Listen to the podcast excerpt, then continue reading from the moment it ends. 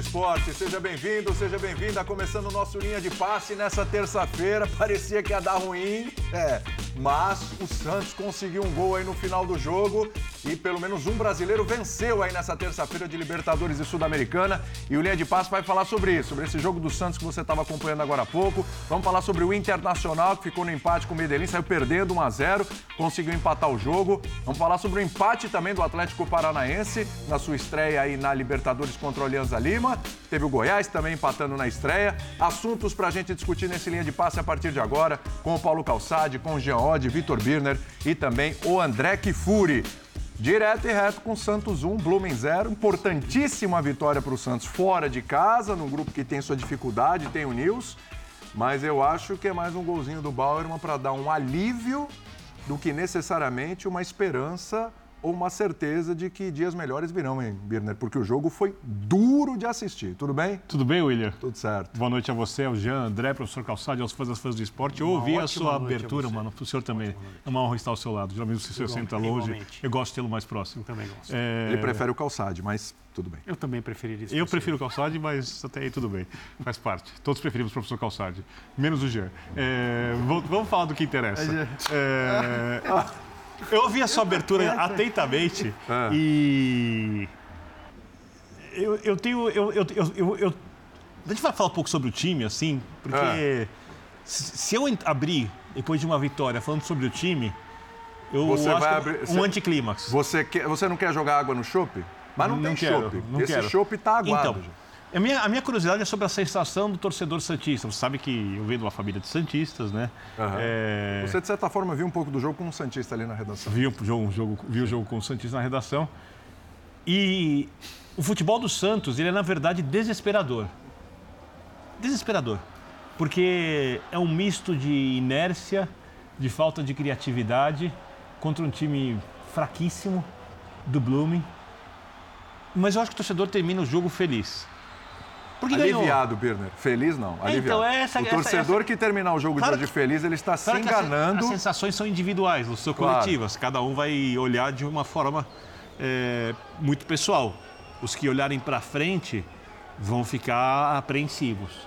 Os que estão só se divertindo com o resultado... que vivem o dia, né? É isso, que não deixa de ser um sinal de sabedoria, porque o amanhã, se Deus quiser virar, e aí você pensa nele... É, é, estão se divertindo agora... Eu tô tentando achar alguma coisa para elogiar aqui, eu não tô conseguindo na abertura. Não precisa. Elogia a gente. Mas, assim, a gente tá aqui para falar a realidade dos fatos, tá? A gente não tá aqui necessariamente, ah, porque ganhou, a gente vai elogiar, porque fica chato, o torcedor tá não, contente. Não, mas você pode, você pode ter dez coisas para criticar e uma elogiar. Eu tô procurando a, essa coisa, a, a eu não tô gente, conseguindo achar. A gente vai na contramão. A cabeçada do Bauermann, pronto, livre. A cabeçada do Bauermann fez o gol, ganhou o jogo. Eu tenho algo que elogiar. É o resultado. Elogiar o resultado. A narração do Paulo Neto foi ótima. É, mas vamos, vamos colocar, vamos, vamos colocar a, a, as coisas no devido lugar. Vamos lá. Primeiro, o Santos jogou contra o penúltimo colocado do Campeonato Boliviano. Zero vitórias. Zero vitórias. Ele levou vinte gols em sete jogos, quase três por jogo. E é, esse é o Blumen. É isso. Marcou oito e levou vinte no campeonato, que tem dezesseis, ele é o décimo quinto. É, ele está abaixo do Clube Vaca Dias. É isso. O Santos ficou uns quarenta minutos com um jogador a mais, né? Contando os acréscimos, uns quarenta minutos com um jogador a mais. Teve dificuldades, teve dificuldades. É, quando tinha um jogador a mais, mais uma vez apareceu o João Paulo em dado momento para salvar o Santos. Poderia ter tomado o gol, o Blumen poderia ter saído na frente. E um Santos que você olha para trás e fala, passou um mês, um mês... daquele jogo é, pela Copa do Brasil, um pouquinho a mais daquele jogo vergonhoso contra o Ituano. E você não vê a evolução. A questão é essa. O torcedor santista não está se iludindo. Ganhou? Ótimo. Né? Ótimo. Ninguém vai falar, ah, que pena que ganhou. Não, ótimo que ganhou. Mas você olhar o desempenho, o desempenho é constrangedor. É constrangedor. Mesmo com os desfalques, não tem Soteldo, não tem o Mendonça, ah, perdeu ali de última hora é, é, o João Paulo, enfim. João Lucas, desculpa, perdeu ali de última hora. Enfim, está fazendo falta, mas olha, olha a lista de desfalques do Santos. João Lucas, o Cara Barral, o Lucas Braga, o Alex Nascimento, Joaquim, zagueiro, que chegou essa temporada, o Mendonça e o Soteldo, os jogadores que mais fazem falta, e o Rodrigo Fernandes, que é volante, que também faz falta ali naquele sistema defensivo. É, tem tudo isso? Tem, mas de novo, com o nível de adversário que o Santos enfrentou, eh, não justifica uma partida tão abaixo, uma partida tão insípida. É. Tão depois do longo período não, não. de treinamento. E depois gente... de um longo período de Essencial. treinamento. E a gente ainda precisa falar. Boa noite, William. Boa, boa noite, noite a todos. Boa noite. Uma, ótima, uma ótima. Já vamos falar de amanhã, né? Uma ótima quarta-feira. É, a arbitragem ajudou o Santos, porque a expulsão do goleiro do Blumen ela é muito polêmica. E, ao meu modo de ver, equivocada. Não foi, concordo com os companheiros na transmissão, o Gacibo, o Paulo Andrade, é, que se manifestaram e disseram que a, a atitude da arbitragem de mostrar o vermelho para o goleiro do Blumen foi exagerada. E, a partir daí, mesmo que o Santos tenha tido alguma dificuldade com o homem a mais por tanto tempo assim, e foi bastante tempo mesmo, é, as coisas ficaram um pouco mais fáceis, o Santos teve chances, o goleiro... O goleiro que entrou fez duas defesas, um, uma delas no reflexo, num cabeceio, quase que a queima-roupa. Evidentemente, uma defesa muito importante.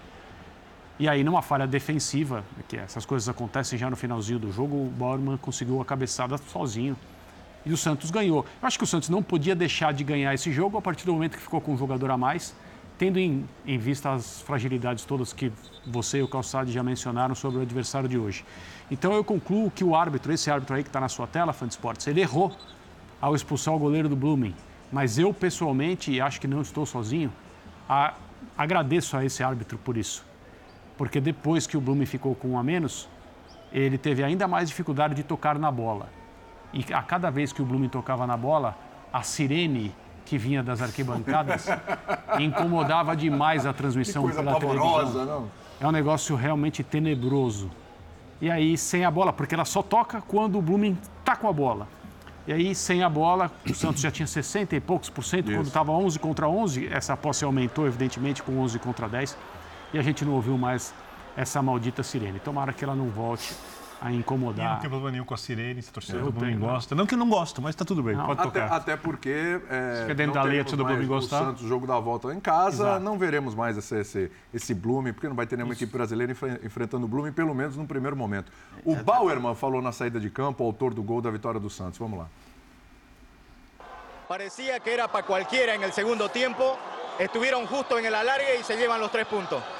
Sim, mas eu acho que nós, por estarmos com mais volume de jogo e, e estarmos mais com a bola, eu acho que nós estávamos mais perto de fazer o gol, mesmo num jogo zero a zero, tão acentuado que nem foi esse jogo aí. Nós estávamos mais perto do gol e foi provado isso, né? Tanto que conseguimos fazer o gol no final do jogo, insistimos, não desistimos ali e graças a Deus conseguimos fazer esse gol no final. Fisicamente terminaram mais, mais íntegros, mais inteiros vocês? Sim, sim. É, isso é resultado de muito trabalho, porque passamos muito tempo agora sem jogos, mas estávamos nos preparando para esse momento. Então, conseguimos pôr em prática o nosso trabalho físico que fizemos e agora acertar alguns detalhes para o próximo jogo. Por que por ratos houve perna forte? Crees que o árbitro deixou, deixou patear muito? Sim, acredito que sim, porque teve, teve muitos lances onde ele poderia ter marcado falta, dado cartão e não deu. Isso eu acho que deixou o jogo um pouco mais quente, os nervos mais à flor da pele e acabou causando até algumas confusões durante o jogo, mas a gente sabe que no, o, o futebol sul-americano isso faz parte, mas agora é concentrar e fazer com que eles sejam punidos por isso que eles estão fazendo, jogando coisas no campo, que isso sim que é antiprofissional. Ok, muchas gracias. De nada. É uma confusão danada no final ali, eu não sei exatamente o que jogaram, mas tinha coisa voando, né? A gente só via coisa passando, não sei se isqueiro, essas coisas que o pessoal joga, não sei, não sei o que estavam jogando, mas realmente é, é para se, é para se avaliar, ver o que, que aconteceu ali, tem que ser punido, né? Dependendo do que aconteceu ali, tem que ser punido, inclusive acertaram um jogador do Santos. É, a perguntinha que está na tela, Calçado, assim, dá para cobrar mais do Odair Hellmann? É, um mês de treinamento. Olá, William, companheiros, para você que nos assiste, talvez, sim, a gente viu ali desfalques. Assim, hoje o Mendonça e o Soteldo fazem diferença. Muitas. Um jogo como esse faria uma enorme diferença. Mesmo a gente olhando para o Soteldo e enxergando o Soteldo de alguns anos atrás, ainda, né, porque ele se contundiu. E o Mendonça é jogador de velocidade, para jogos assim, para acelerar, defesas adiantadas de adversários, principalmente jogos fora de casa. E o um contra um. Né? E ele vai, é daquele tapa longo e ele chega na frente. É, ele pode ajudar bastante. Mas que o trabalho não evoluiu, não evoluiu. Uhum. E a pergunta que se começa a fazer é, e vai evoluir com outro treinador? Pode evoluir? Porque aí começa aquela sina perigosa de equipe que se candidata ao rebaixamento. Começa a trocar, trocar, trocar, trocar. Mas as trocas também não, né, trouxeram nenhuma evolução. Também, então, há algum tempo, né? Então, essa, para mim, é a grande preocupação do Santos. Quando você vai no Lucas Lima, você pensa numa história atrás do Lucas Lima. Por mais forçado que ele esteja nesse momento, mas é uma história e não o atual. Você e... traria? Eu não. No... O, o Birner, depende... Eu entendo quando você pensa na é, parte técnica, o, o na que coisa, o Santos, eu não traria. Depende do, do que o Santos é capaz, entendeu? Qual é a força do Santos no mercado do futebol? Qual é, hoje? Que tipo Muito de pequena. Que tipo de jogador ele pode trazer? Né? O ele, Santos está tentando o Bruno Messinga, do Água Santa, está até bem encaminhado, e o Inocêncio também do Água Santa, para você ver então, a, a como a é que está o nível de procura aí no então, mercado. Assim, talvez, é claro que o trabalho do Odair não evoluiu como deveria evoluir, poderia, a gente gostaria, o torcedor principalmente.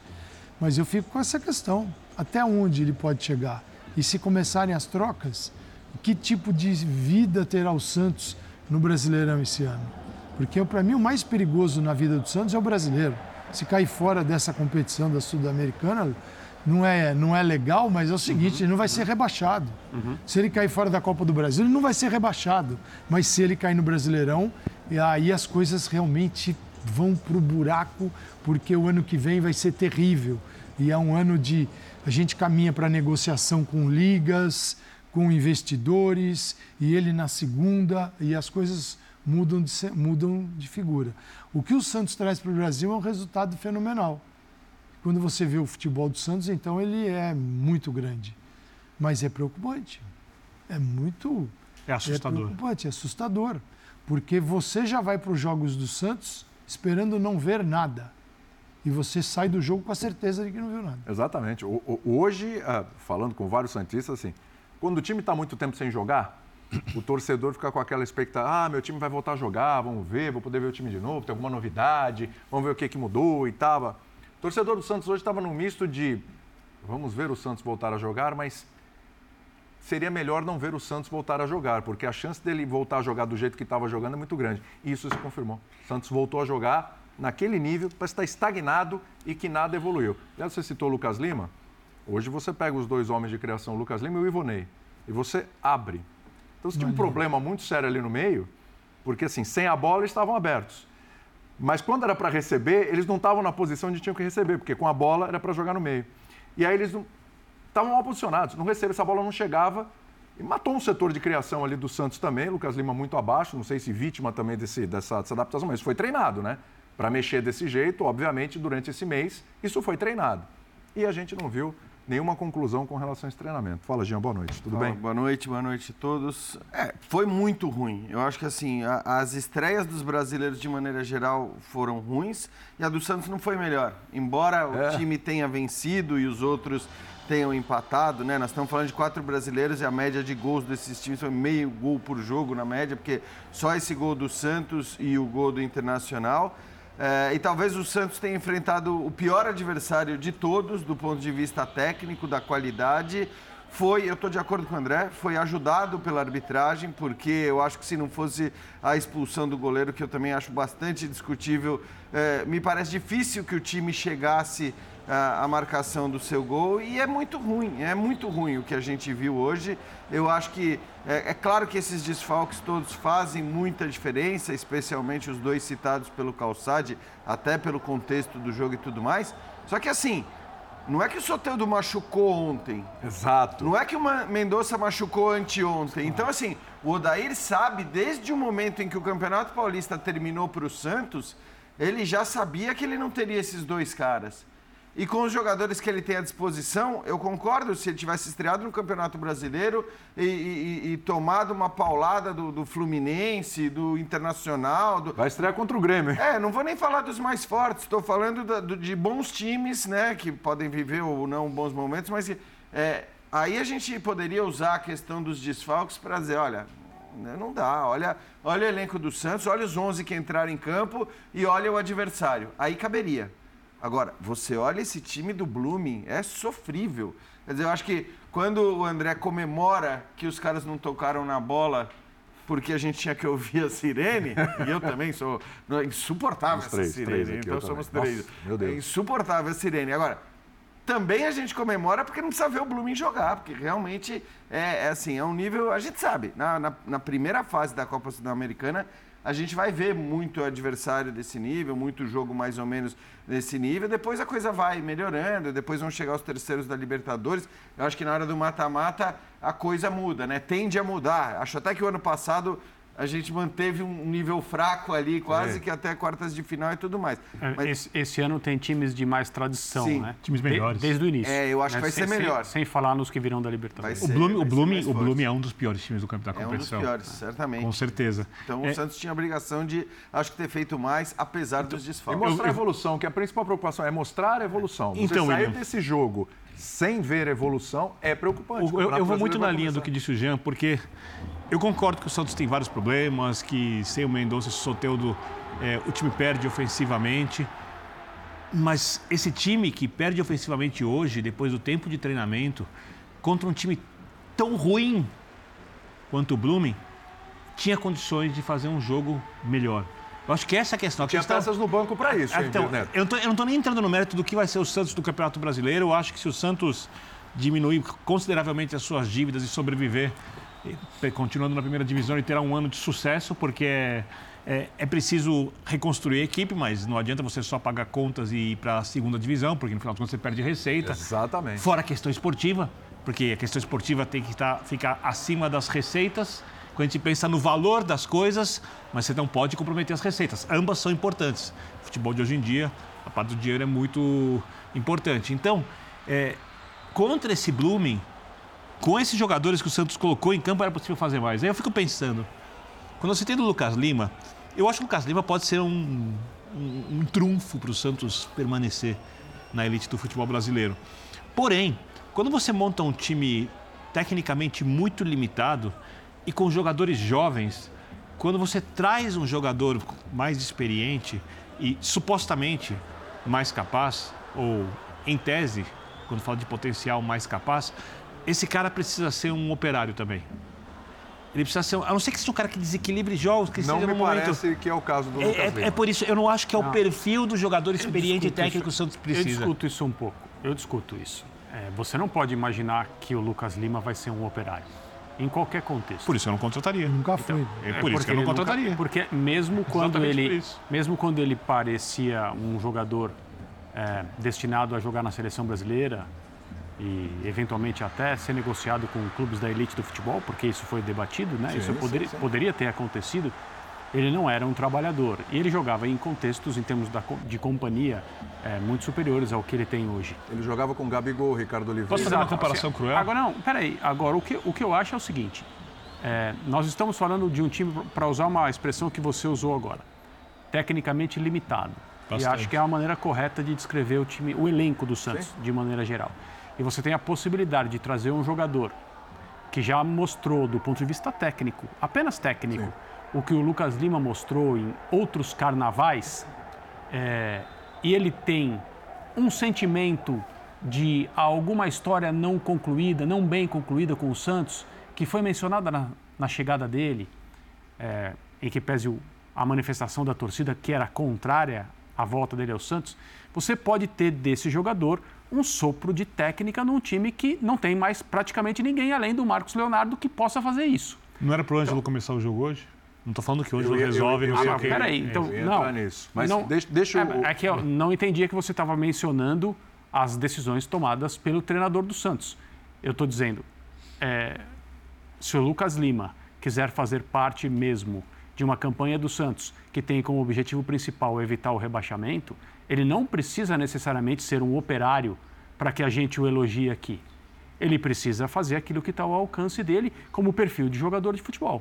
Gols, assistências, bons passes.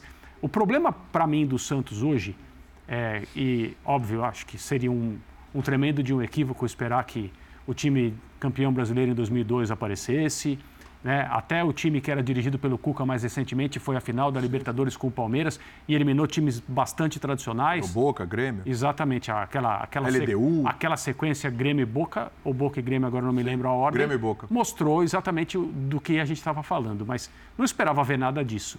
O que eu esperava ver era uma equipe mais organizada. Isso. Porque, assim, como que você pode, com um mês de trabalho, que seja... Foi um mês mesmo, né? Um mês. É, deu um mês. O, o jogo contra o Iguatu pela Copa do Brasil foi dia nove de março. Senhor. Injetar. Quase um mês. Injetar talento, brilho, onde não existe. Isso não dá para você fazer. Agora, dá para você organizar um time que jogue de acordo com as suas virtudes, porque qualquer time de futebol pode entender quais são as suas virtudes e tratar de jogar conforme onde elas estão. E o Santos é um time hoje desorganizado. Aquilo que o William falou sobre o posicionamento do, dos dois jogadores que, teoricamente, deveriam fazer o trabalho de construção, o Lucas Lima ficou pe, a, pe, é, pegado à linha lateral isso. diversas vezes. Isso. E isso, eu imagino que é uma orientação. Claro, em um mês ou a gente então, imagina que isso foi treinado. Ou, ou então é uma decisão que ele toma que não foi corrigida em nenhum momento, que pode ter sido uma decisão é, errada dele. Essa é a grande questão. Então, esses temas de organização do Santos, para mim, realmente saltaram aos olhos hoje e incomodam, porque o período de trabalho deveria fa- colocar em campo um time, do ponto de vista do posicionamento e daquilo Algo que quer visível. fazer, visivelmente organizado. Justificasse isso. É, a, a, a questão do, do Lucas Lima, que a gente discutiu muito quando foi contratado e tal, ela é... No fim, ele é uma reserva técnica num time que tem pouca qualidade técnica. Agora, você precisa saber usar e eu acho que você precisa, acima de tudo, saber administrar esse cara. Então, uma coisa que eu falei já desde o momento que ele chegou são os contratos curtos. Infelizmente, essa é a verdade. O Lucas Lima está aí e os contratos curtos, eles são necessários, eles são essenciais para você... poder manter o Lucas Lima e ter uma esperança de que ele vai conseguir render. Eu, não, eu também não acho um problema tê-lo no elenco, sendo que você tem um elenco que, que de fato, carece de, de qualidade técnica, mas aí é isso, você tem que saber como utilizá-lo. Acho que o, o, os melhores momentos da carreira dele não foram jogando aberto, né, pelo lado, até porque, justamente, aí você sofre pelo... Como é que você falou? Que termo que você usou? Que ele precisa ser um operário que ele não é. Porque quando você tem o cara aberto pelo lado, não existe hoje jogador que fica aberto pelo lado e que fica ali paradão. Você lembra que o Kaká, quando não conseguia mais jogar bem, virou um operário, né? Então, mas... É... Então, eu não estou pegando um cara tecnicamente... Muito superior assim, nunca, assim, assim, é, mas assim, aí a trajetória do Kaká, né? É, ele lembrava, talvez então, ele, lembrava, é... ele lembrasse do Seedorf, do Gattuso, isso. do Pirlo, falar assim, é, dá, dá para correr então, um pouquinho. Mas além, e ele chegou no elenco do é. São Paulo, eu me lembro, quando você Tinha... disse que ele virou operário, era um elenco em que se Henrique discutia Ganso. muito isso. Tem muitos jogadores que andavam em campo. Que ninguém falava, é, que ninguém corria, que ninguém... Isso. E ele meio que serviu também como um exemplo ali. Agora... O Lucas Mas Lima o Lucas Lima não tem esse perfil. Nesse, claro, o Lucas, tem, Lima, é, é, é isso, o Lucas é Lima não tem esse perfil de é quando a coisa aperta, quando precisa o cara chamar o jogo para si com essa responsabilidade, acho... o Lucas Lima, se um dia... Ele, ele não tem mais esse perfil. Mas não o Santos tem... não o contratou. Não, Exatamente. ele nunca teve esse perfil. Nunca né? teve nunca esse teve. perfil. Acho que nem no melhor momento dele no Santos, lá em dois mil e quinze e tal, ele tinha esse perfil. Não Mas tinha esse perfil. Não tinha. contratou pensando Vide, nisso, por exemplo, os, os, os jogos que o Lucas Lima, depois que voltou para o Santos, onde ele foi bem? Ele foi bem contra a Portuguesa, no quatro a zero, né? Deu assistência e tal, etcétera. Ele foi bem no primeiro tempo contra o Corinthians. Depois, no segundo tempo, ele sumiu junto com o time. No jogo contra o Ituano, ele... Tem um chute dele no começo do jogo, foi a única coisa que aconteceu naquele jogo, ele também foi muito mal. E jogos da Copa do Brasil, adversários mais fáceis. Assim, quando a, quando a coisa aperta, quando a coisa pega, o Lucas Lima não é aquele cara que aparece, mas embora ele, tecnicamente ele é fruto, isso, mas, mas não, é o, futebol, não é o perfil mas dele. Mas ele é fruto do não é o perfil e, dele. E ele também não é, desculpa, Calçadinho, ele não era assim nos seus bons tempos. É, isso que a gente... Tô a questão aqui, aqui é, a, é a gente querer, conforme eu entendi o comentário do Vitor, que ele se transforme numa espécie de César Sampaio. Que ele se adapte a... Ou mais, recentemente, hoje, ou mais recentemente, o Zé Roberto. É. Os caras que estavam em todos os lugares do campo, não, desarmavam, passavam, tempo. chegavam perto da...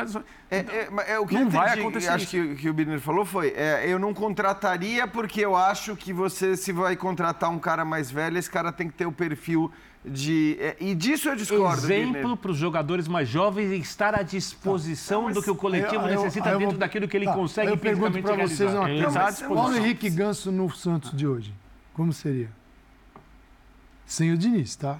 Sem o Diniz e sem um elenco melhor, porque sem o time do, do Fluminense Produzir, é melhor. Que, produziria bem melhor mais do que o Lucas Lima, mas não seria o Ganso que era o Fluminense. Também não tem, o Ganso apanhava, essa dúvida. O Ganso apanhava sim, até sim. outro dia. É. É, o que mudou a vida do Ganso é o Fernando Diniz. Que, que tem uma estrutura que você não sente falta dos outros, da, falta de mais de, de ser um cara mais competitivo em alguns setores do campo, porque tudo é formatado para ele. Isso é fantástico do, do Fernando Diniz. Conseguir tirar o máximo que o Paulo Henrique Ganso tem para oferecer sem atribuir a ele funções que ele é incapaz de, de realizar. É, poderia acontecer com o Lucas Lima no Santos? Talvez. Talvez. Não dá para garantir isso. Até outro dia era impossível para imaginar o Paulo Henrique Ganso. Estou pegando jogadores que fazem parte de um outro futebol. Sim. É, jogadores que fazem parte de um futebol que se joga ainda no Brasil, que se... só que eles pegaram, a, o tempo útil da carreira deles pegou uma mudança de, de conceito no Brasil. Então você tem caras que vão sofrer, estão sofrendo nesses Sim. dois, que é, eu jogo deste jeito e este jeito que eu jogo só cabe no Brasil. Você não vai ver... Tanto que o Ganso foi, o Ganso foi, o Ganso foi para o Sevilha, né? Temos o Odair, hein, Calçado? E, e não aconteceu nada. Depois eu volto. Vamos, ver Vamos o ouvir o Odair Hellmann, treinador do Santos, depois dessa vitória por um a zero. Professor, boa noite. Miguelito, boa noite. Parabéns pela vitória. Queria que vocês, por favor, primeiro o professor, é, falasse da importância de se começar uma competição com a vitória, que dentro da realidade do Santos a gente sabia o quanto o resultado se fazia importante, mas eu queria que você falasse também sobre a performance, né? É, o Santos jogou abaixo daquilo que se esperava fora de casa. Eu queria que você se pudesse falar disso, a importância de se vencer, estreou com vitória, mas se te decepcionou também o rendimento do time nessa primeira partida. Não, não concordo com você, é, acho que não foi um grande jogo dos dois, das duas equipes, mas o Santos fez uma boa partida, sustentou no início do jogo a pressão inicial que era importante e depois foi ganhando espaço, criou algumas oportunidades claras de fazer o gol, de abrir o placar antes até da expulsão. Nós, nos noventa minutos, tive, deixamos, né, o adversário criar uma situação clara que foi numa bola longa, num desvio, e o jogo foi todo esse, caracterizado muito por... Nós tentando a posse, tentando o jogo, tentando a aproximação, tentando pro, é, progredir no, no campo, quebrar as linhas.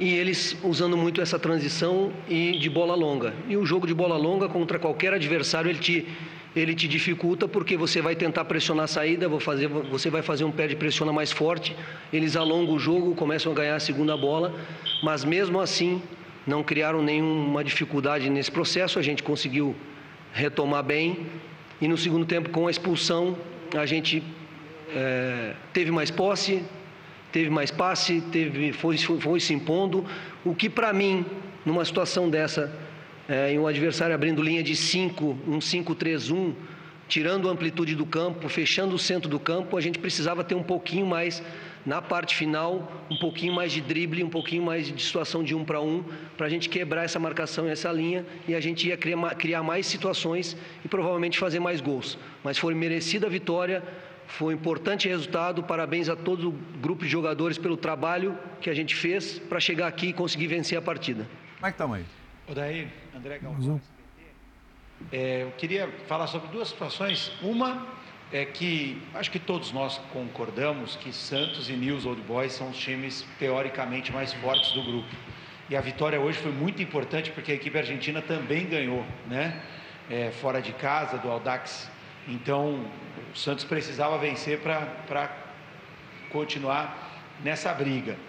E, e, e segundo, sobre uma coisa que eu relatei na transmissão, você pede muita calma naquela hora que o Marcos Leonardo deu uma entrada um pouco mais dura, depois você fala com ele, eu até entrevistei o Marcos Leonardo, ele falou, é, é o professor fala bastante comigo, ele, ele sente como é que eu tô, como eu estou me sentindo no jogo, quer dizer, o tempo todo você estava preocupado porque sabia que o jogo estava muito pegado, né, que podia gerar... acabou gerando, né, uma expulsão por uma outra situação, mas que poderia gerar uma, uma expulsão que, que, que mudaria a cara do jogo. Como é que foi essa sua preocupação com todo o time, né, com todos os jogadores, para eles entrarem no clima sem exagerar? Sim, porque eles estavam tendo dificuldade no jogo, né? A gente fez uma marcação muito forte, muito intensa, não deixando o adversário criar oportunidades, o que faz gerar confiança no estádio, o torcedor vir junto, e eles aproveitaram aquele momento de uma falta um pouquinho mais forte, que na minha visão não era para expulsão, porque o Marcos não teve a, a continuidade da força, né? Até quero ver o lance depois, mas a princípio, pelo que eu vi, tô, tô, tô falando do feeling ali do momento, é, a intenção dele foi toda na bola, eu acho que até pegou a bola, é, um pouco mais de força, ganhou o cartão amarelo. E naquele momento não foi só para o Marcos Leonardo que eu falei sobre o ca- a calma, foi para a equipe, porque, porque o torcedor, o estádio, né, estava quieto, estava em silêncio, e naquele momento ele sentiu uma oportunidade de levantar o time adversário. E aí você fica muito preocupado às vezes na discussão, no cartão, e desconcentra da organização que você tem que ter para manter o foco e, e buscar a, a vitória. Nós estamos brigando contra os três times do grupo, é importante vitória fora de casa, é pontuar fora de casa é sempre importante, fazer três pontos mais ainda, só que para valer os três pontos nós precisamos confirmar dentro da Vila as vitórias, né, no nosso, no nosso mando, mas que ela é importante para uma retomada de trabalho, pelo longo tempo que a gente ficou sem jogar uma partida oficial. É, por, por variações que eu como treinador tive que buscar para encontrar soluções e a gente ter um time equilibrado, uma equipe equilibrada para sustentar um jogo de estreia de Sul-Americana. Isso tudo a gente conseguiu, então a gente sai daqui muito feliz, sabendo que tem coisas que, a, que nós vamos evoluir, buscar evolução, é, mas muito importante o resultado e o bom jogo que a gente fez. Silvestre Vargas de Elenco Fútbol, una pregunta para Miguelito, para Miguel Terceros. Miguelito, tuviste tu primera experiencia en torneo internacional aquí en tu país, Bolivia. Comentanos a, toda acá, a todos los medios cómo fue tu experiencia y también cómo te sentís por la victoria de tu equipo. Bueno, primeramente buenas noches a todos, ¿no? Eh, la verdad que me sentí muy feliz por la oportunidad. Bom, a situação é a seguinte, com todo respeito ao treinador do Santos. Se ele acha que o jogo de hoje foi um bom jogo, então, torcedor do Santos, prepare-se para o Campeonato Brasileiro, porque vai ser de doer. Se o jogo do Santos hoje foi bom na opinião do seu treinador, ou o nível de exigência dele é muito baixo, ou então ele não viu o mesmo jogo que o torcedor do Santos, e nós aqui que estamos analisando o jogo, assistiu. Prepare-se, porque o Campeonato Brasileiro vai ser de doer. O mais preocupante de todos os outros que o Santos jogou. E olha que o Santos vem a dois campeonatos já passando sufoco. Esse, se esse jogo foi bom, se é o treinador que está falando isso, esse vai ser o mais difícil de todos. É, o que chama atenção é que ele falava sobre a marcação forte, hum. como se parar a equipe do Blumen fosse um grande feito. E ele não vai enfrentar Exatamente. No Campeonato Brasileiro. É eu estou falando desse jogo só, mas no Campeonato Brasileiro, já projetando um pouquinho, não que esse jogo seja a projeção exata do que vai ser o Campeonato Brasileiro, o Santos já teve momentos melhores na temporada, apesar de não ter regularidade em nenhum grande momento. Ah, e outra coisa, Bernardo, desculpa, desculpa claro. te interromper, porque tem outro ponto que ele falou, só para a gente não, não perder aqui, seguinte, essa, essa coisa de importante, depois de um mês, voltar, ganhar um jogo, para né, que virar a chavinha do trabalho e tal, essa coisa de virar a chavinha, compra a ideia quem quer se iludir. Porque quando o Santos ganhou da Portuguesa no Campeonato Paulista quatro a zero, ai, virou a chavinha, agora está diferente, é outra coisa, é outro momento, ganhar da confiança e tal. E o que aconteceu nos jogos seguintes foi que o Santos, inclusive, não conseguiu se classificar mais uma vez para as quartas de final do Campeonato Paulista. Essa história de que, ah, da confiança vira a chavinha, não é bem assim. Quando o time é limitado, as limitações vão sempre aparecer e não é um passe de mágica assim, ganhou só na base da confiança. É, vamos, Tem que ter muito mais coisa para jogar bola. Confiança é importante. Esse precisa time, de outras coisas. Esse time do Blumen provavelmente seria rebaixado no estadual paulista. Não ah, tem nível para jogar em nenhuma divisão nacional do futebol brasileiro. É, e parar um time desse é, n- n- não tem nada demais. E pior, não se impor, criando chances claras com time orga- com, por falta de organização, como já falaram André, professor Calçado. Basta ver o gol do... O gol marcado pelo Santos. É isso. Exatamente. É. Foi um gol assim, o Bauermann subiu. É isso. Sozinho. E... Sozinho. Ninguém. Sozinho. Você não conseguir criar chances contra um time desse nível, se você for olhar a projeção oh, da temporada, é extremamente preocupante. Lógico, é bom Sim. ganhar, ganhou fora de casa, Eu... só que o Santos pegou um time muito ruim, com todo respeito ao Blumen, muito ruim. Exato, muito e, ruim. E, e se o Santos tivesse praticado o futebol que o treinador falou, citando aí a intensidade da marcação, o bom jogo, o Santos teria vencido com tranquilidade, porque tecnicamente o Santos tem muito mais recurso hoje do que tem o Blumen para conseguir essa vitória. Eu entendo, Odair, em função de dois pontos. Primeiro, hum. que ele fala que o jogo foi bom pensando no nível que o Santos se encontra. E ele está olhando exclusivamente para o resultado. Hum. Ele não ah. está analisando é, como eu faço para chegar no jogo do Flamengo, do Palmeiras. Não, é o jogo que o Entrada. Santos pode jogar. E hoje, quem é que sabe o jogo que o Santos pode jogar? Ninguém. Ninguém. Então, ele, ele teve uma vitória rara, fora de casa. Então, ele, ele... E a outra é o seguinte, né, gente? Ele está defendendo o cargo dele, coitado. Porque é. ele vai falar assim, ó, foi uma porcaria. Não... Passei um mês, de cargo, eu passei um, um mês e uma, não aconteceu nada. Um argumento eu que está na que... cara que, não, que é... não foi bem assim. Sei, eu já tem... vi muito técnico tem gente... ser demitido pela boca. Porque às vezes o técnico vai... defende os jogadores pela postura. Tem gente mas que vai não... aceitar. Ele parecia convicto do que ele disse. E, Posso estar aqui, e eu, eu só queria... Fala, fala. No lance da expulsão, eu acho que é um lance que está na fronteira da interpretação. Então, mas... Eu expulsaria. Então, mas... Pela, é mesmo? Pela, pela aí, primeira, aí o, lance, gente. O goleiro sai da área, o goleiro vem para uma ação temerária, quer dizer, ele poderia colocar em risco o jogador do Santos, a integridade, se ele pega no meio, um abraço. E o segundo, a zaga não estava ainda tão adiantada. O jogador, seguindo com a bola, ele dava aquele tapa na diagonal, poderia fazer o gol.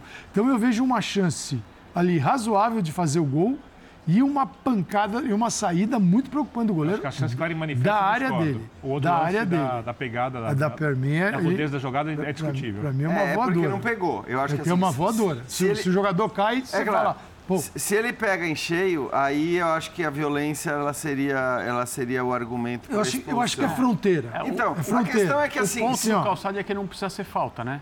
Não precisa nem ser toque para a jogada ser considerada então, aí, potencialmente violenta. Aí eu tô com o que o Gaciba falou, é, porque... Mas é, eu também tendo a, a achar que foi um exagero. É, porque é isso, ele... Enfim, eu acho que não tem... E a bola estava indo para a diagonal para fora, né? Então, assim, eu acho que os dois, três zagueiros que estão chegando... Eles não, eles não permitem realmente que configure a chance manifesta, e claro, e tudo mais. De qualquer forma, é que eu sou muito anti-intervenção do V A R em lances assim. Quer dizer, é, se está no limite, se está na fronteira, se tem uma dúvida e a gente está dividido aqui na mesa, uhum. não, não precisa do V A R. Quer dizer, é, para mim o V A R é o, é o da Premier League, é o V A R que se mete menos. Ah, ok, às vezes ele se mete menos, um pouco exageradamente, deixa passar uma outra coisa, mas mil vezes o V A R pouco intervencionista do que o que a gente vê por aqui. E sobre a fala do Odair, assim, o problema, é, para mim, maior é falar, conseguimos segurar o ímpeto do Blumen. Quer dizer, é, quer dizer, essa, essa frase é, é zero. É, é essa zero. frase é triste. Segura, seguramos o cara por quinze minutos ali, é. conseguimos impedir que a pressão... Realmente, isso não pode ser colocado como mérito. E aí eu acho que, de fato, é, entendo que ele está defendendo dele e tal, mas é... meio que um modus operandi de muito técnico brasileiro, inclusive, é, claro. que é aquela coisa de negar o que a gente viu em campo do que todo mundo viu em campo. O ímpeto do Blumen é que, com esse então, ímpeto assim, todo, ele sim. não ganhou... Tem dois times no Campeonato Boliviano que não ganharam é, até agora. Então, um assim, deles não, é o Blumen e é, o outro é o, é o último colocado. Não dá para usar isso como mérito, como, como argumento para boa atuação. E eu acho que, às vezes, é melhor você falar, tá muito ruim... E eu preciso mexer nisso, nisso e nisso. Algumas coisas vão levar mais tempo, outras... Mas é melhor você comunicar ao torcedor uma consciência sobre as deficiências e, e, e tentar, claro que não escancarar, mas tentar apontar qual é o caminho que você Como tem... Como ele mesmo já fez em outros momentos. Para arrumar, do que dizer que tá bom e conseguiu segurar o ímpeto do Blumen. Porque aí, eu acho que aí sim o torcedor fica, fica preocupado, o dirigente fica preocupado. É uma declaração constrangedora. É, eu, de eu, eu achei mesmo. É uma declaração. E eu não sou a favor, porque acho que não, não faz sentido nenhum trocar o técnico não, sim, agora. Sim, sim, é, eu sim, também sim, acho. Isso que eu tô sim, dizendo. Não, eu tá, também mas, acho. Mas é, mas é uma declaração extremamente constrangedora. Eu vou colocar o Mano Menezes aí, você queria falar alguma coisa? A minha impressão, a minha impressão é que ele não quer, não quis correr o risco de, numa noite em que o Santos vence um jogo é, que todo mundo sabe, todo mundo que acompanha futebol e tem visto os jogos do Santos, era improvável por ser fora de casa, mesmo contra um adversário fraco, e essa vitória acontece, ele não quis, depois disso... porque ele muito provavelmente acredita que os jogadores, a partir de agora, vão ter um outro ambiente para trabalhar, e isso pode ser uma injeção de alguma coisa boa para tocar o trabalho, ele não quis jogar água numa vitória que era isso. improvável, mas aconteceu. Ele não quis fazer isso. É, é a impressão que eu tenho daqui. O André, o Mano Menezes ficou bravo hoje, viu? Ficou. Então, aliás, mais ou menos na mesma linha. É, Foi mais é. ou menos na mesma linha. Eu vi as... O... Não sei se é o que a gente vai mostrar. Mas... O Inter empatou, saiu perdendo contra o Independente de Medellín. Conseguiu empatar o jogo e o Mano Menezes na coletiva estava irritado. Vamos lá. O Mano, olhando o Inter desse ano em relação ao Inter do ano passado, no Campeonato Brasileiro, o Inter agregou peças importantes e dá para dizer que melhorou na qualidade. Mas o que, que acontece que não consegue repetir aquele Inter intenso que foi no Brasileiro, principalmente? O Inter que foi vice-campeão brasileiro chegou a ter, o, o, se não foi, o melhor ataque, foi o segundo ou terceiro melhor ataque, segundo ou terceira melhor defesa. Esse Inter do ano passado, ele acabou indo embora com o preparador físico Flávio de Oliveira. E, e a pergunta que te faço também, o Inter quando toma um gol, ele parece que dá um baque até recuperar. É inegável que hoje o Inter merecia ter saído com a vitória, mas o, o gol acabou atrapalhando tudo então, até então, entrar de novo no jogo. Então tu está sendo incoerente. Se o Inter teve uma resposta forte, que merecia no mínimo até ter vencido o jogo, então o Inter foi intenso. Então mas o Inter teve qualidade... Bom, meu filho, mas, mas o ano passado virou em dezembro. Acabou. É? Você sabe que o River tomou três do The Strongest hoje na Bolívia? Ah, pois é. Se a gente tomasse três, tu não ia falar que era altitude. Tu ia falar que a gente não tinha intensidade, que a gente não tinha isso, que a gente não tinha aquilo. Para os outros, é altitude. Para nós, é só problema. Não tem. O Inter está fazendo uma, um início de Libertadores. É isso que nós vamos levar em consideração. Vamos ter a tranquilidade de sempre para fazer as análises. Agora, não vamos aceitar essas conversinhas mole que fica circulando aí, querendo agitar o ambiente, que não vai dar certo. Pode, pode mudar de, de, de ambiente, que no Inter não vai dar certo. Mano, aqui é o fundo do seu lado direito. Você fala que as perguntas são repetidas, talvez porque os problemas também sejam repetidos. Eu queria que você explicasse para a gente qual é a sua parcela de culpa para que muitos desses problemas apareçam e as perguntas talvez sejam repetidas sobre estes problemas. A parcela sempre é do treinador. Era isso que tu queria ouvir.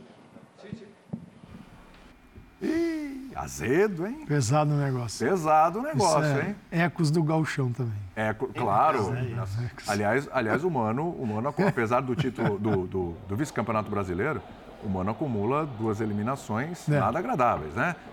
O Melgar, na Sudamericana do ano passado, e a eliminação agora para o Caxias na semifinal do Campeonato Gaúcho, né? São duas eliminações em Copas, onde se diz que o Mano é muito bom, e o Inter decepcionou, embora tenha feito um bom Campeonato Brasileiro. E agora volta a preocupação mediante o que o Inter ainda não apresentou nesse, nesse começo de ano. É, e ele não deveria ficar tão incomodado na, Muito, na, né? na, com a pergunta sobre a comparação deste Internacional com o do ano passado, porque, de alguma maneira, é um elogio ao trabalho dele Exatamente. no ano passado, porque, de fato, ele fez um bom trabalho com o Internacional, o que a gente viu no Campeonato Brasileiro, e acho que, de novo, né? Aí por isso que eu disse que é, que é algo mais ou menos parecido, guardadas, evidentemente, as proporções, né, dos momentos de Inter e Santos, mas é parecido no sentido de não admitir que esse Inter não é um Inter é, que pode ser e que a gente já viu ser. Porque no jogo de hoje o Inter não foi bem também. Foram quinze minutos, acho que muito bons, muito bons, Entendi. atacando ali pela esquerda, criando muitas chances. De fato, o Inter começou bem, poderia ter feito um, dois gols até uhum. naquele início, e aos poucos foi apagando, aos poucos foi sumindo. E fez um segundo tempo muito fraco, até os trinta minutos.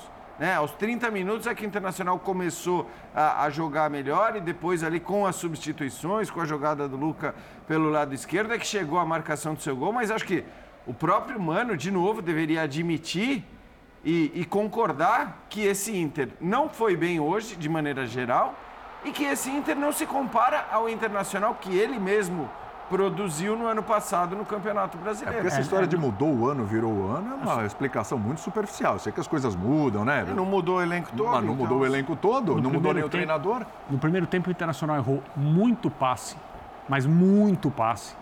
Um número exagerado, né, de passe errado. É...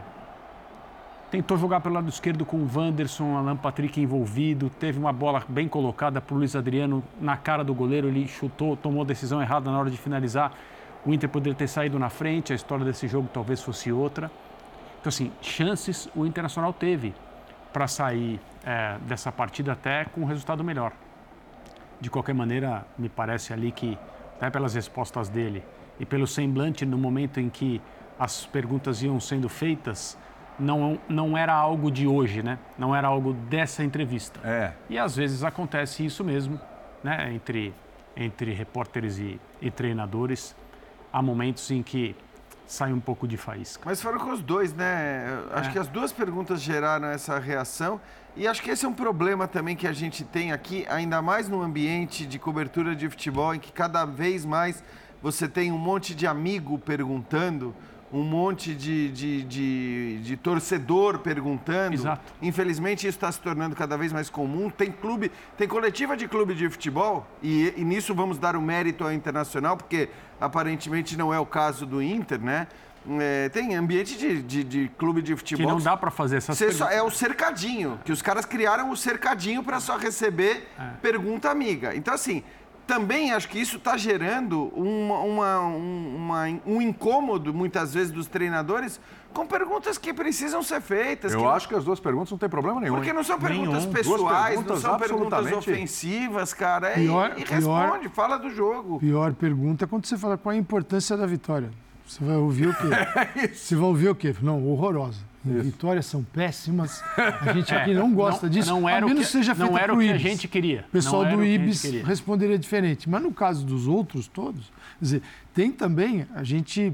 é que as boas já estão ficando raras. Então, quando elas vêm, e, e é assim que funciona, desculpa, está no pacote do cargo. Está no pacote do cargo. O jogador, ou deveria estar, Calçado. Treinador, ou deveria estar. É. Mas alguns clubes, assim, tem clube que, seguinte, tem clube que facilitou tanto a chegada de influencers, isso que todo sim, mundo sim. gosta, né? Tá, isso está infestado, o pessoal estuda anos e anos de marketing para sair da faculdade e sugerir um influencer. Não precisa mais fazer marketing, né? Isso está em todos os lugares, todas as empresas. É, e clubes que criaram esta blindagem porque ficou a turma amiga. E uns já foram e aí depois voltaram, porque cê, cê, basta ouvir o nome de quem faz as coisas. Órgãos de imprensa, eu diria, de, pessoas do jornalismo profissional, às vezes ficam descartadas, porque você tem a comunicação amadora agora, que toma esses lugares. Então, quando vem uma pergunta que é boa, é do negócio, sim. por que não está jogando? Exatamente. É, per, gente, perder o Gauchão dói, dói para o Renato se perder, dói para o Mano, dói para qualquer um.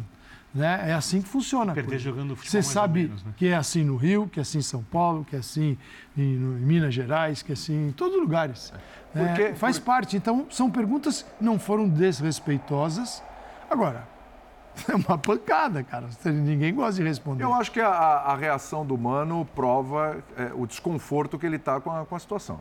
Se você está bem, se você está tranquilo, se você está seguro e tal, você vai responder. Há um desconforto com a situação. Ele sabe que não está bom, ele sabe que o trabalho não está legal esse ano. E assim, vamos de novo. Ah, virou o ano, mas estamos em abril, né? E, é. e, e de novo, o treinador é o mesmo? É. O elenco é praticamente o mesmo? É. Ainda vem reforços aí. Mas é preocupante. O que me chamou a atenção é que... Tanto é que a gente fez um levantamento. Ah, qual o time brasileiro da Libertadores que gera mais dúvida e tal? A maioria colocou o Inter. É, eu, eu acho que o Inter é um time que tem um bom potencial. Sim. Tem um potencial de Palmeiras, Flamengo, de Atlético, Mineiro, mas tem um bom potencial. E o futebol está abaixo. Me chamou a atenção porque o Mano é um cara hábil nas entrevistas.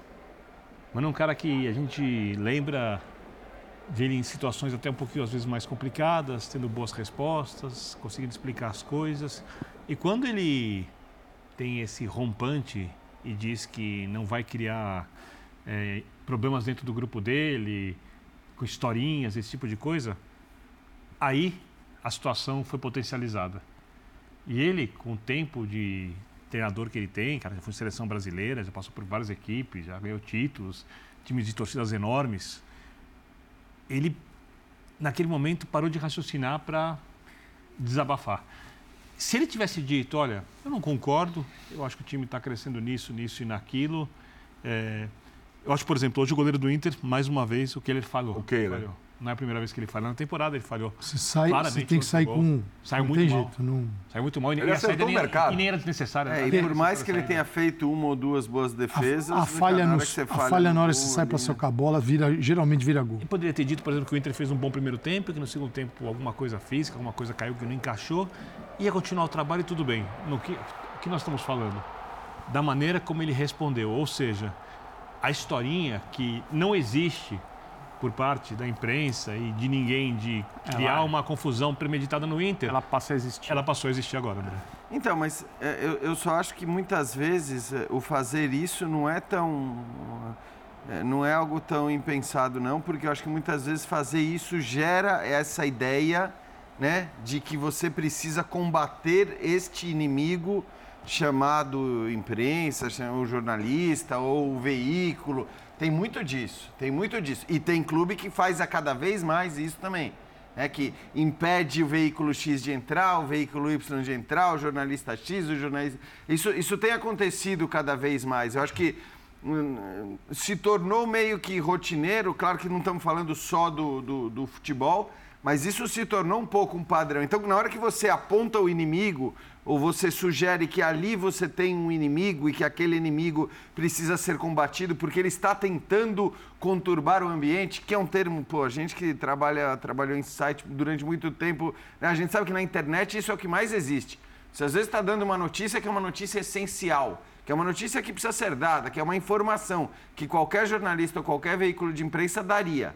Mas se você der... Três dias, quatro dias antes de um jogo importante, ah, tá querendo conturbar ah. o ambiente no coisa. Ah. Se você dá depois do jogo importante, ah, lá tá querendo tirar o foco da vitória. Sempre tem um bom motivo para você tem não cara, noticiar. Tem Isso... cara que é, acha que simplesmente informar a escalação de uma equipe que você pode descobrir ou não pode, o técnico pode querer se Exato. esconder ou não, mas e se o cara você é um inimigo. Se você der, você tá atrapalhando, você tá, você tá...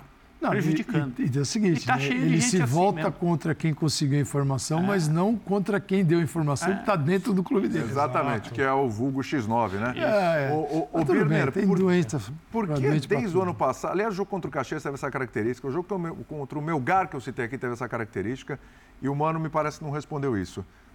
Por que o Inter, mesmo nos bons momentos do jogo, onde ele cria oportunidades, a coisa não acontece? O Inter tem dificuldade... de resolver os seus jogos? Essa pergunta de um milhão de dólares, né? Porque eu não tenho essa resposta. Eu acho que o Mano também não tem. Se tivesse, já tinha resolvido. Por isso ele está nervoso. Eu acho que por isso que ele está irritado. Porque, por exemplo, eu acho o Alan Patrick um bom jogador. Sim. Né? Ele tem alguns... Ele tem, por exemplo, uma boa dupla de zaga. Minha maneira de ver. Eu gosto muito. O Vitão, para mim, por exemplo, foi um dos melhores zagueiros da última temporada. Um jogador bastante promissor. O time teve investimentos. É ele que desarma a, a bola no campo de defesa bem alto, no lance que o Luiz Adriano perde o gol, né? Se não me engano, foi é. ele que fez o desastre. E, e, e eu acho o Mano um cara que conhece futebol. Eu não acho... Sim, o, claro. é, o Mano não é um, te, um técnico, assim, pode não ser o melhor técnico do mundo, mas o Mano é um cara que conhece futebol, um cara que estudou futebol, um cara que foi para Portugal fazer curso, um cara que conhece o ambiente do futebol brasileiro, um cara que tem afinidade com o Internacional, ele tem um, tudo para funcionar ali. Aí você citou alguns jogos decisivos, decisivos em que as coisas não aconteceram. Eu acho que ele também não tem essa resposta. Talvez elas simplesmente precisem começar a acontecer e o treinador não tenha o que fazer. Porque isso pertence ao futebol. É, eu acho que tecnicamente, hoje, por exemplo... Vamos lembrar que o Medellín, o Independiente, ele, tá, ele tem onze pontos e onze jogos no Campeonato Colombiano. Ele está mal classificado, não está bem classificado. Ele, ele ganhou três partidas dessas onze. Empatou outras quatro. O, ele não enfrentou, o Inter não enfrentou uma equipe das melhores do futebol colombiano. Eu sigo o professor Calçado, eu vou pegar no meu pé, já fizeram isso. O Milionários eliminado pelo Atlético é melhor, Sim. melhor mesmo, tá? Que o Independiente Medellín. E o Inter passou boa parte do jogo, assim, é, jogando menos que o adversário, né? Aí você pensa, ah, olha os jogadores do Inter, né? Johnny, Alan Patrick, Wanderson e Maurício, pô, dava para fazer um jogo mais agudo quando o outro time... se lança um pouco à frente, não conseguiu. Dá para fazer um jogo de posse de bola para pelo menos tornar um jogo desconfortável para o time que está jogando em casa diante do seu torcedor e quer, e a torcida quer que o time pressione. O Inter não conseguiu. É, e essa desconexão daquilo que acontecia no passado, ela é comum. É normal um time terminar uma temporada e não conseguir reproduzir no começo da outra. Isso é muito comum. Só que o Inter está demorando um pouco para começar a produzir um pouco mais. Eu acredito que talvez a gente vai ter que... Se você tiver a resposta do que falta, professor Calçado... Esse Inter não, a gente, tá, a gente acredita que o Inter de dois mil e vinte e dois está de braços dados com o Inter de dois mil e vinte e três. Talvez seja hora de entender que eles não estão. Domingo em abril. Mas você acha que os jogadores acreditam nisso? Então, não, não, eles não devem estar satisfeitos. Eles não acreditam porque eles têm a certeza que o rendimento não chegou, o rendimento não é compatível a dois mil e vinte e dois. Né? Porque dois mil e vinte e dois eh, terminou muito bem. Aliás, ele, ele evoluiu dentro do brasileiro. Muito. Aí, aí está a esperança para o Inter de vinte e três, que é, é começar uma evolução. É, vai ser aonde? Vai ser na Libertadores ainda, dá tempo, vai ser no Brasileiro novamente, mas e como tornar este período maior? Porque também não dá para falar, olha, não passar seis meses sofrendo, vai melhorar nos últimos seis meses do ano.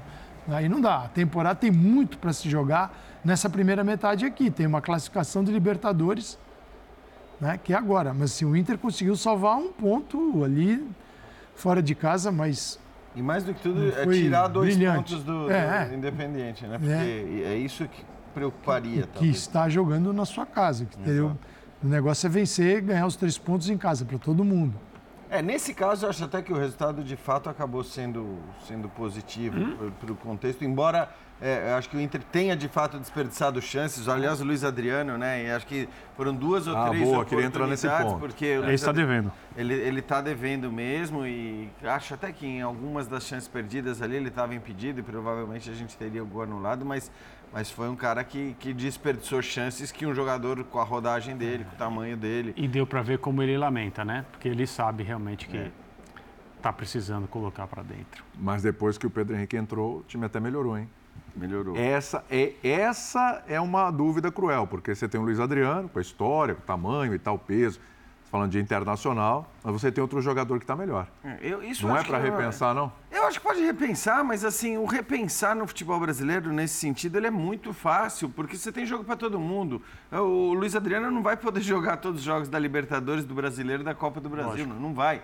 Então, assim, e aí, é, com os dois tendo oportunidades o tempo todo, evidentemente, é, acho que a, a, aí a meritocracia vai falar mais alto. Você vai, você vai ver quem está rendendo mais, quem está te entregando mais. E agora é que começa essa disputa, vamos dizer, num nível maior, né? Porque o campeonato estadual, o Pedro Henrique foi o artilheiro do Inter, foi o estadual, mas... Mas é uma outra coisa, é um outro patamar, é um outro nível. Então, agora todo mundo vai ter jogo mais complicado para jogar, para mostrar valor e, e acho que aí é normal. Acho que o importante para o Mano é que ele tenha as alternativas, as opções, e ele tem, né? São alternativas diferentes, acho até de características diferentes, não só, não só de idades e contextos diferentes de carreira e tal, mas é... É, ele, ele tem esses caras e acho que assim, algumas coisas vão começar a ser respondidas agora. É o que a gente sempre fala, né? Abriu e está começando para valer a temporada. É, e, o, e, e, a, e, a disputa, e a disputa é com, era com o Independente Medellín e com o Nacional. O grupo é fraco, é bem fraco o grupo. É. Bem fraco. O Metropolitanos, por exemplo, tá agora está empatando, está jogando agora o Nacional por um a um. Ele é o décimo colocado do campeonato venezuelano. Ele tem sete pontos em sete jogos. Para você fazer, para fazer uma comparação... O Puerto Cabello, que todo mundo tirou sarro, e com razão, por causa do nome do ele, time. Ele agora ele, agarrou, do né? grupo do São Paulo da Sudamericana, tá tem, tem, oito, tem oito jogos, vinte e quatro pontos, cem por cento. dezenove gols marcados e um sofrido. Esse, o, time, o time do grupo do Inter, que está na Libertadores, falando do time da Sudamericana, do grupo do São Paulo, tem, nesse momento, após oito rodadas, tem dezessete pontos a menos que o líder do campeonato venezuelano. É. E aí o outro time é o Nacional do Uruguai, que nunca veio com grandes equipes. É ou seja, o Inter tem grandes para desclassificar e tem, vai ter tempo para se acertar durante a primeira Esse fase. Tem Internacional, Nacional e Metropolitano. Outro estadual. E, e, e, um, e um intruso o que é o Independiente Medellín. É, eu, é verdade. Eu acho que o Inter e o Nacional são equipes muito tradicionais, assim, muito uhum. grandes no continente. Uhum. Mas... É. Cabejo. Vamos fazer, vamos fazer um intervalo. Cabejo na cabeça. A cabeça. Quem dera, hein? Não tira o cabejo na cabeça. Quem dera. Vamos para o intervalo e no próximo bloco a estreia do Atlético Paranaense com empate contra o Alianza Lima. Também não está...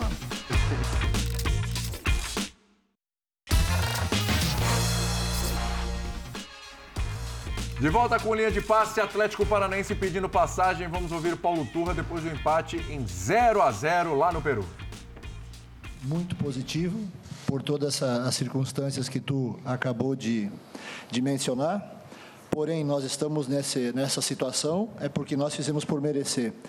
Então, dentro desse aspecto aí que a gente vem conversando, é, a nossa equipe, dentro do planejado, dentro da estratégia de, de jogo que foi traçada em cima das características também do adversário, nós fomos felizes.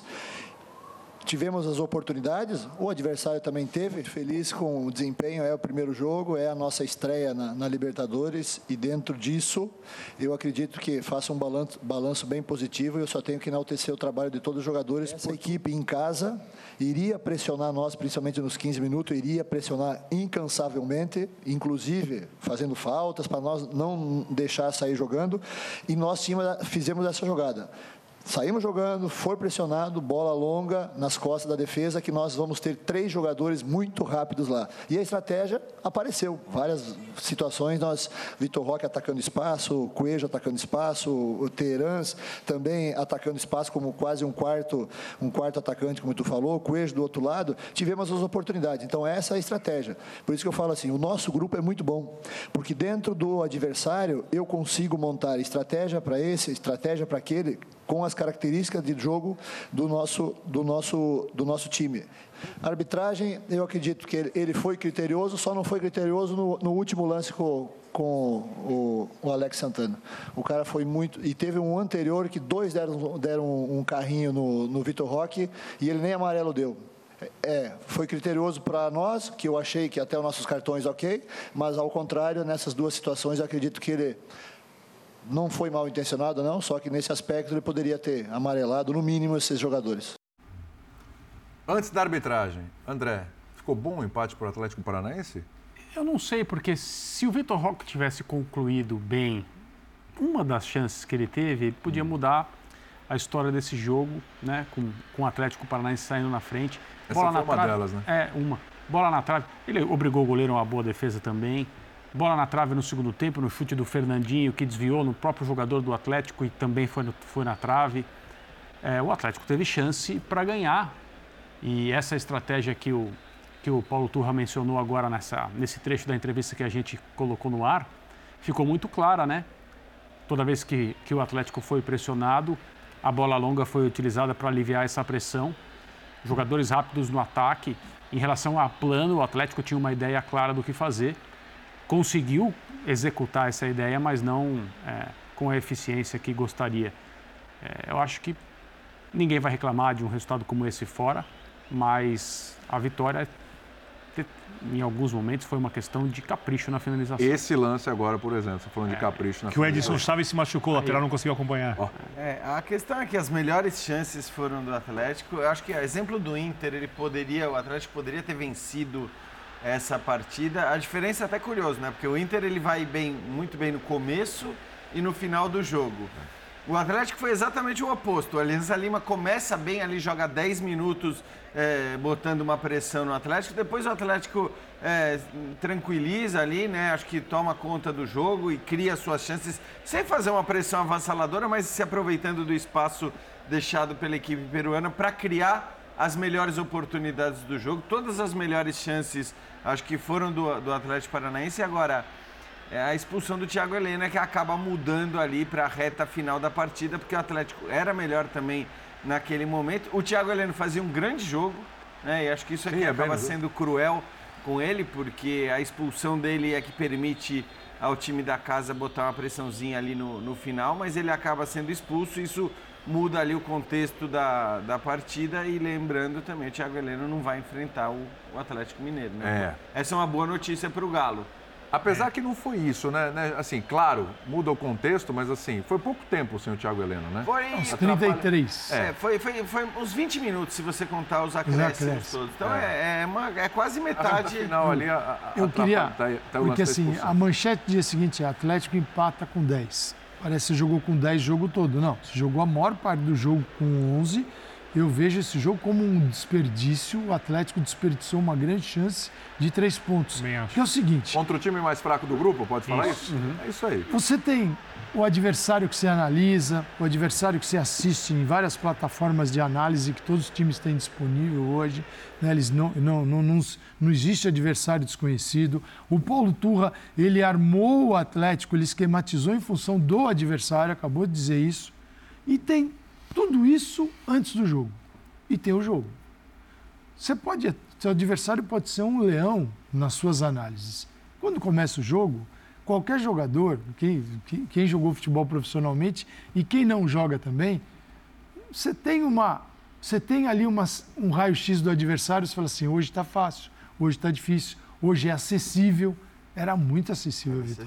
Era demais. Então, o Atlético, sentido, pode analisar, não é um bom resultado o empate fora de casa. Ok, isso é verdade. Mas o jogo mostrou que era para ganhar. E o Atlético então desperdiçou, foram cinco finalizações no alvo, cinco defesas do goleiro. Ele ficou com quarenta por cento da posse de bola e chutou mais a gol e acertou mais do que o adversário. E chances claras também, E, né? e com oportunidades extraordinárias.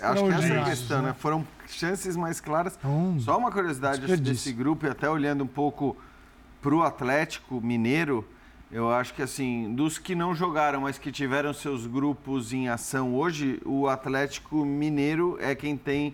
mais motivos para comemorar, porque um acho que ali, né? Esse empate é um, é um bom resultado para o Galo. O Fluminense e o Corinthians, por sua vez, eu acho que tiveram maus resultados sem entrar em campo hoje, porque viram os times que são, teoricamente, os melhores das suas chaves serem derrotados, né? Isso vale para o River Plate e vale para o Independente Del Valle. Foram times que jogaram contra adversários teoricamente mais fracos, perderam esses jogos, ou seja, o grupo já começa ali pegando fogo, porque alguém descarta um River Plate que tomou de três do, do The Strongest para se classificar? Dá uma Ev- resposta. Evidentemente não. É o melhor time argentino da atualidade. É o melhor time argentino da atualidade. Tem grandes chances de avançar, só que aí você já tem um outro com três pontos. No grupo do Corinthians, a mesma coisa. Você tem o Argentino Júnior já com três pontos. E um Del Valle que a gente sabe que mostrou que... contra o Flamengo que não é, não é simples. É que o futebol, por exemplo, o River é um time que vai querer jogar com a bola. E, tecnicamente, quando ele for bater de frente contra as melhores equipes brasileiras, se as equipes brasileiras estiverem bem preparadas, ele está abaixo para fazer jogo com a bola. Nesse grupo, por exemplo, tem o Libertad, é, então... que, em tese, não faz questão muito de ter a bola. E é um time perigoso. O Atlético Paranaense enfrentou o Libertad ano passado, vice-campeão da Libertadores, e teve uma classificação dramática. E tem o Atlético Mineiro, que é o grande favorito do grupo e, para mim, um dos grandes favoritos ao título da conquista da Libertadores nessa temporada, se tudo andar como eu acredito que vai caminhar. Olhando sobre esse ponto de vista, eu concordo com o professor Calçade, porque esse era um jogo para você fazer três pontos e o Atlético teve as chances. E eu também concordo com o treinador quando ele diz, com o Paulo Turra, quando ele fala que, dentro da ideia de jogo, ela foi bem aplicada. A marcação estava muito bem encaixada, né, com os volantes fechando ali pelo meio, né, com o Canóbio e o Coelho jogando pelos lados, com o Terence fazendo o segundo atacante e construção meia, com o Vitor Roque mais adiantado para aproveitar, como disse o André, as jogadas de velocidade, porque ele atraía a marcação do adversário e fazia esses lançamentos longos. A marcação, repito, muito bem encaixada, não dando muita chance para o adversário. E o Atlético não ganhou o jogo contra a equipe mais fraca do grupo. A tendência...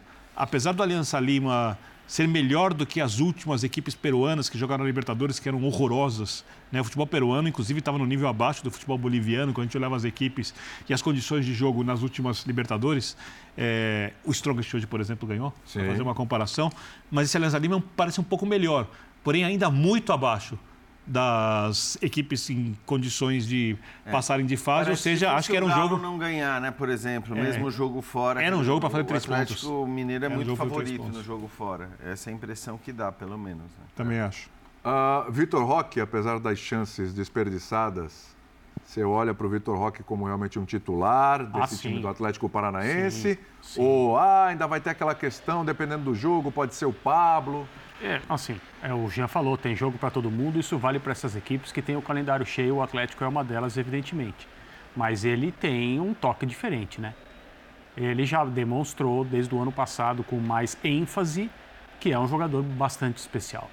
E vem com a experiência do é, ano passado. Sim, ele tem dezoito vem... anos completados sim. em fevereiro. Sim, tá novo ainda, mas assim, mas ele já tem uma Libertadores... Perfeito. que onde ele foi decisivo em vários Sim, momentos, perfeito. fazendo gols de classificação, não dando é, assistência. Tem grande potencial. Não é um ele jogo... vem mais, mais maduro. É um não, ano só, mas é mais maduro. Não demonstra sinais de se preocupar com a grandeza dos jogos ou das ocasiões. Ele é, ele é diferente. É, e é bom desfrutar enquanto a gente pode, é, né? É do garoto aqui, porque, por exemplo, ah, bom. o Barcelona já é o nome que mais se fala. A gente não sabe se o Barcelona vai ter algum centavo para gastar no mercado na próxima temporada. Já viu, mas, mas o Barcelona já percebeu que não vai ter. É, que acho que não vai conseguir. Não mas, dá, não vai mas, competir. Mas, de qualquer maneira, se interessa ao Barcelona, certamente interessa a muita gente. Amanhã no F noventa, a William vai discutir se é melhor investir no Messi com trinta e cinco para mais uma temporada, duas, ou trazer o Vitor Roque para o futuro, mas isso é para amanhã. Boa discussão para amanhã. O F noventa é a cara do F noventa. Obrigado. Perfeito. Muito obrigado. Você, Calçado, tem que participar. Fala, Calçado. Não, Calçado eu vou poupar a saúde mental dele. Não, você... Você ia criar uma dupla. Eu vou né? poupar a sua saúde mental. Então, ele, queria, vou... ele queria levar para o Santos. Não vou te colocar a nessa. A meme. A meme. É o Mezenga e o Messi. Messi é. Ele falou isso é a cara da F noventa. Ele falou para mim. Mas isso do posto. Sim, eu acho que o Atlético. Gente, o Atlético é vice-campeão da Libertadores. É, não é um, é um vice-campeão que conseguiu. Por caminhos assim, não tão claros. É, não era óbvio a chegada do Atlético à final da, da, da, da Libertadores, mas ele chegou. Se você tem equipes que você identifica mais qualidade, fala, essas equipes aqui são equipes que podem chegar à final. O Atlético construiu a chegada dele. Isso não quer dizer que o Atlético tenha mudado de tamanho. Eu acho que ele tem condição de se classificar, de passar a próxima etapa. Os dois Atléticos, Sim. mas não é uma trajetória certa até chegar a uma semifinal novamente e falar assim, não. esse é o caminho do Atlético. É. Ele vai ter que construir isso novamente, porque ali foi um... Realmente deu tudo certo. Deu tudo certo e para a final, porque é bem legal. Assim, ele, eu acho que estrategicamente ele agiu corretamente, o Paulo Turra, para aquilo que o jogo poderia apresentar. O que faltou foi a execução, bem feita. E na final da Libertadores, eles optaram por um caminho também que causou vários constrangimentos ao Flamengo até a expulsão do Pedro Henrique. Bom, e mais uma expulsão hoje. Hoje. São então, três em essa, quatro essa jogos. Questão, né? da, é, então, é essa questão dos cartões. No primeiro tempo já tinha três cartões para o Atlético. De Libertadores. Né? É, o, vamos lá, deixa eu tentar lembrar aqui. O Thiago Heleno já estava é, amarelado. O Fernandinho tomou o um cartão meio bobo até então, no, meio te, no, no meio de campo, com a perna alçada. Aí, ali. É, essa vamos daí, lá. Eu, eu acho, assim... Para o jogo que era, acho que os, os cartões foram bem aplicados. Mas foram bem aplicados. Há, não há necessidade, né? Acho que ah, não... mas aí é o perfil do treinador. Então, do mas isso aí não, pode custar caro em alguns então, momentos. O Paulo Turra é um discípulo bas, é. bastante claro, né? É isso. Isso traz problemas, né? É, isso que, é, isso que eu, é aí que eu quero chegar. Trouxe problemas na final da Libertadores, porque até a expulsão era um time, era um jogo, depois da expulsão foi outro. E eu acho que são, eram cartões evitáveis, Calçado. Fernandinho também, né? É, aliás, concordo com os cartões, mas acho que eles eram evitáveis. O Fernandinho estava jogando muito, aliás, ele sempre joga muito, né? Mas ele, isso desde o ano passado, ele, ele vai no limite ali. Né? Mas ele é muito melhor do que a média das pessoas pensa, né? Ao longo da carreira, né? Ele jogou demais, né? Sim, não, é um baita Eu jogador e continua sendo um baita jogador, né? Acho que isso sem dúvida nenhuma.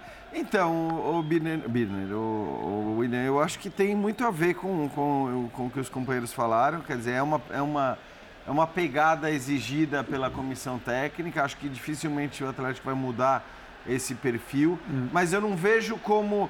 Vou dar um exemplo, pegar o jogo do Santos. O, o Marcos Leonardo estava, de fato, exagerando. Estava nervoso demais. Tava, tava muito... Ten... Ali eu acho que é uma coisa que você, você tem que corrigir. Você vai chamar, você vai conversar. E não precisava, né? Até pelo contexto do jogo. Não acho que tenha sido o lance do Marcos Leonardo para ele ser expulso, sim, sim. Mas, mas ele poderia, se de repente ele dá azar e pega ali naquela bola, ele poderia, acho legal. Ele estava reclamando demais e tudo mais. Thiago Heleno enfia o pé na frente e levanta o braço. Levanta o braço. Não, mas ele, vamos... e, e depois ele, mas... claro, ele fica quietinho porque ele sabe que isso, tava... então, mas vamos até fazer justiça, porque na Libertadores, muitas vezes, né, Calçade... É, é, a, a, a expulsão ela é indiscutível, ela é a mais clara do mundo, ninguém vai discutir a expulsão. E os caras fazem rodinha e saem reclamando e tal. Nessa daí, o Thiago Heleno fez a falta, ele levantou o braço, é verdade, mas baixou a cabeça, reconheceu que o cartão era justo, tirou a faixa de capitão e passou adiante e virou ali. Então, assim, Até para reconhecer a postura, que não é uma postura normal em Libertadores. Qualquer expulsão, ela gera reclamação, por mais óbvia que ela seja, como era nesse caso. É, você viu, o vermelho sai, porque foi um segundo amarelo, de um primeiro amarelo que, de verdade, poderia ter sido evitado. Esse sim. É. Né? Lembrando. Perfeito. Podia ter custado caro hoje, ainda ficou no zero a zero e tal, mas de repente até custou caro. Com onze em campo, poderia ter feito um a zero, não sei. Certamente custou caro na final da Libertadores e certamente, continuando essa postura, pode custar caro em jogos de mata-mata. Estou imaginando que o Atlético Paranaense vai passar, pode custar caro em outros momentos, em jogos mais tensos, jogos mais pegados, jogos mais difíceis. É, é uma característica do time do Atlético Paranaense, que vocês lembraram muito bem, tem muito a ver com o perfil do, do, de treinador, enfim, de comissão técnica, mas que vale pensar aí. Acho que ficou um primeiro jogo aí de, de alerta, Biro. É, e o, pro, o problema é que eu tô pensando nos outros jogos que eu assisti hoje, Sudamericana e Libertadores, os critérios não foram iguais, né?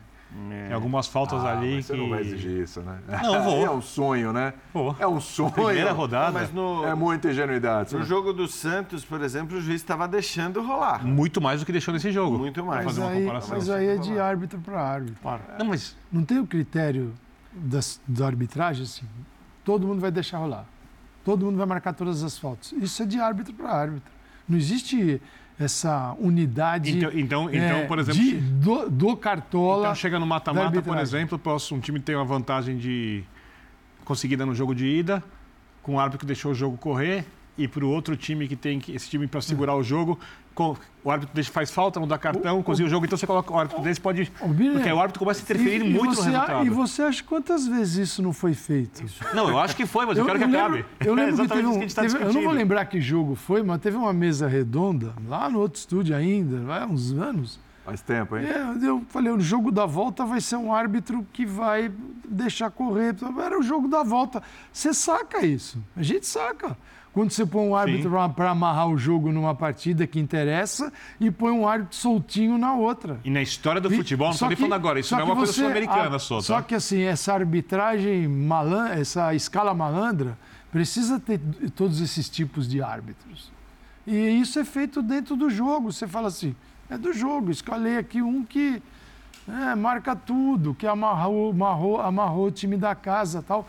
Poxa, isso quem está na arbitragem saca perfeitamente. Por isso... Nossos companheiros sabem muito bem esse negócio. Por... Acabou o tempo, fecha. Não, rapidinho. Por isso que você não, não pode ter relações é... É... conflituosas de clubes com comissões de arbitragem, porque às vezes, como se procura agora a prova da, da, da interferência do Barcelona... Exato. Você não vai achar a prova, é mas no momento que você paga o tempo todo para o chefe ah, da comissão de arbitragem... Alguma coisa... Ele pode, ah, dessa e maneira mesmo, que... manipular você, jogos. Você, ah. você interrompeu o professor Calçado no final do programa. E? Isso é inadmissível, cara.